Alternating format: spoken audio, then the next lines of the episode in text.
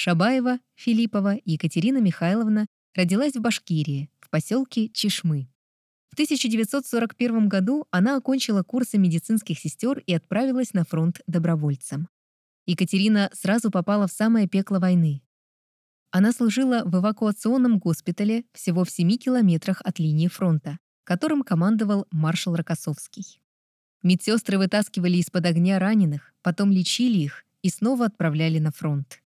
Госпиталь часто бомбили фашистские бомбардировщики. Вместе со своим госпиталем Екатерина дошла до Польши и встретила там День Победы. А после войны уже не захотела работать в медицине, слишком много видела крови и смертей. Екатерина окончила педучилище и стала воспитателем детского сада. Педагогом проработала всю жизнь. Вышла замуж за Александра Васильевича Филиппова. Родила троих детей, сыновей Анатолия и Владимира и дочь Маргариту. В честь 40-летия Победы Екатерину Михайловну Шабаеву наградили Орденом Отечественной войны второй степени.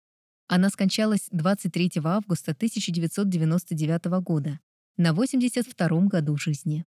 На момент написания истории у Екатерины Михайловны было пятеро внуков и шесть правнуков.